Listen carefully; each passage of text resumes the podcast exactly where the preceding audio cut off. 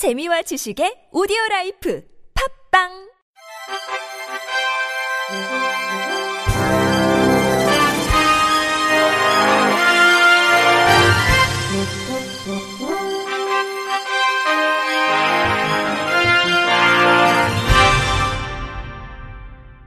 청취자 여러분 안녕하십니까? 2월 5일 월요일 KBIC 뉴스입니다. 사단법인 한국시각장애인연합회 서울시지부장으로 기호 3번 윤상원 후보가 선출됐습니다. 윤상원 당선인은 지난 3일 용산 서울맹학교에서 진행된 제14기 한시련 서울지부장 및 대의원 선거에서 총 2,640표 중 887표를 얻어 33.6%의 득표율로 당선됐습니다. 당선인은 공약으로 서울지부 독립 법인화 실현, 직업재활시설 유치를 통한 일자리 창출, 지회 활성화 방안 마련 등을 내세웠습니다. 특히 시각장애인을 위한 다목적 회관을 건립하고 지부 사무실 입주, 스포츠 관련 센터 개설, 회의실 및 세미나실 대관 등을 추진해 찾아오는 회관, 함께하는 회관으로 만들 것으로 약속했습니다. 인터뷰 윤상원 제14기 한시련 서울지부장 당선인. 회원을 제 마음속에 중심에 두고 절대 자만하거나 회원들을 위해서 군림하는 그런 회장이 아니라 겸손한 자세로, 낮은 자세로 우리 회원들만 생각하고 열심히 일하겠습니다. 한편 서울시지부장의 임기는 다음 달 1일부터 2022년 2월까지입니다. 서울시는 중증장애인이 사회에 참여하고 경제적으로 자립할 수 있도록 25개 기관에서 인턴을 모집한다고 5일 밝혔습니다. 중증장애인 인턴은 자립생활센터, 장애인단체, 장애인복지관 등 25개 기관별로 1명씩 채용합니다. 신청 대상은 서울 거주 만 18세 이상 중증장애인으로 복지관이나 IL센터에서 상시 근무한 경험이 없어야 합니다. 오는 13일까지 신청을 받아 서류 심사와 면접을 거쳐 다음 달 2일부터 12월까지 10개월간 근무합니다. 선발된 인턴은 주 5일 하루 8시간씩 합격한 기관에서 일하게 되며 월 21일 근무 기준으로 175만 7,400원을 받을 수 있습니다. 시는 10개월간 중증장애인 인턴의 인건비를 지원하며 해당 기관의 4대 보험 가입을 의무화했습니다. 김인철 서울시 복지본부장은 중증장애인의 취업 경쟁력을 높여 맞춤형 교육훈련과 취업 경험 기회의 계기가 될 것이라며 나아가 중증장애인들의 보다 나은 지역사회 참여와 경제적 자립 실현에도 큰 힘이 될 것으로 기대한다고 전했습니다. 서울시가 서울에 사는 장애인과 가족 200여 명을 초청해 평창 동계 패럴림픽이 열리는 3월 9일과 10일 평창으로 여행을 떠납니다. 여행 첫째 날은 강릉과 정선의 관광지를 둘러보고 다음 날은 패럴림픽 경기를 관람합니다. 여행 코스는 장애 유형을 고려해 다양하게 구성했습니다. 시각장애인들은 후각으로 커피향과 바다 내음을 느낄 수 있는 강릉 테라로사를 지나 오죽헌 경포대로 이동하고 청각 발달장애인은 볼거리가 많은 레이바이 뮤지엄과 광부체험관 등을 둘러봅니다. 둘째 날에는 다 함께 알파인스키나 바이에슬론 경기를 관람하고 월정사 전나무숲길 등 평창 일대 관광지를 둘러본 후 서울로 돌아옵니다. 평창 특별여행 참가 신청은 장애인 복지관이나 관련 단체 단위로만 가능하며 내일부터 이번 달 20일까지 이메일로 하면 됩니다.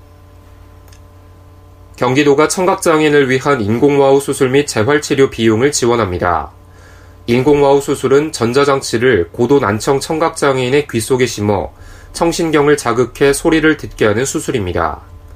지원 대상자로 선정되면 1인당 최대 600만원까지 수술비를 지원받을 수 있습니다. 아울러 수술 후 다음 연도부터 3년간 1인당 재활치료비를 매년 300만원까지 추가로 지원받을 수 있습니다.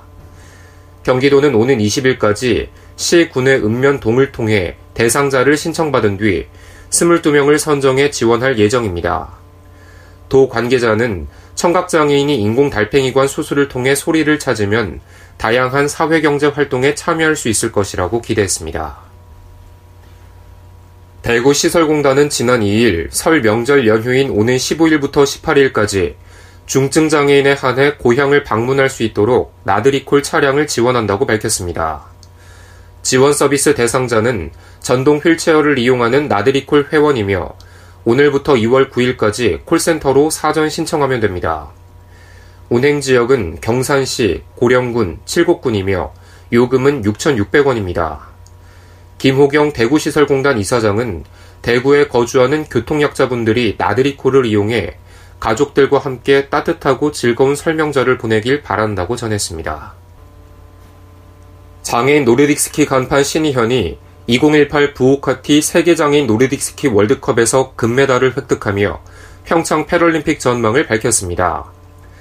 신희현은 현지 시간으로 지난 3일 핀란드 부오카티 스포츠센터에서 열린 2018 부오카티 세계장애인 노르딕스키 월드컵 바이에슬론 7.5km 남자 좌식 부문에 출전해 26분 8초 1의 기록으로 우승했습니다. 특히 이 종목 세계 랭킹 1위인 러시아의 이반 고르브코프를 꺾어 의미를 더했습니다. 함께 대회에 출전한 한국 대표팀 이정민은 28분 48초 5의 성적으로 6위에 올랐습니다. 한편 이번 대회는 총 12개국이 참가했으며 오는 9일까지 계속됩니다. 천안시가 조례로 복지관 및 복지회관의 정신장애인 이용을 제한한 것은 부당하다는 국가인권위원회의 개정 권고를 받았습니다. 5일 씨에 따르면 국가인권위는 권고문에서 조례의 정신장애인 복지시설 이용 제한 조항은 장애인 차별 행위에 해당하는 만큼 개정이 필요하다고 지적했습니다. 국가인권위원회에서 개정을 권고받은 시 조례는 사회복지관 설치 및 운영조례, 장애인 종합복지관 설치 및 운영조례, 노인 종합복지시설 설치 및 운영조례, 노동복지회관 설치 및 운영조례 등 4개 사항입니다. 복지 전문가들도 정신질환자의 복지시설 이용 제한 조항이 시대에 뒤떨어진 차별 규정이라고 지적했습니다. 지역의 정신보건 관계자는 우울증이 마음의 감기라 불릴 만큼 현대인들에게 정신질환은 보편화됐다며 정신질환자들의 복지시설 이용 제한은 편견을 부추기는 꼴이라고 비판했습니다. 천안의 한 장애인단체 대표도 정신질환자 이용 제한 조항은 정신질환자를 지역사회에서 배제하는 차별행위라며 하루빨리 조례를 개정해 정신질환자에게 필요한 복지 서비스를 제공해야 한다고 주장했습니다. 끝으로 날씨입니다. 내일 전국이 대체로 맑겠습니다. 충남 서해안과 전라 제주에는 눈이 내리다 오후 들어 차차 그치겠습니다.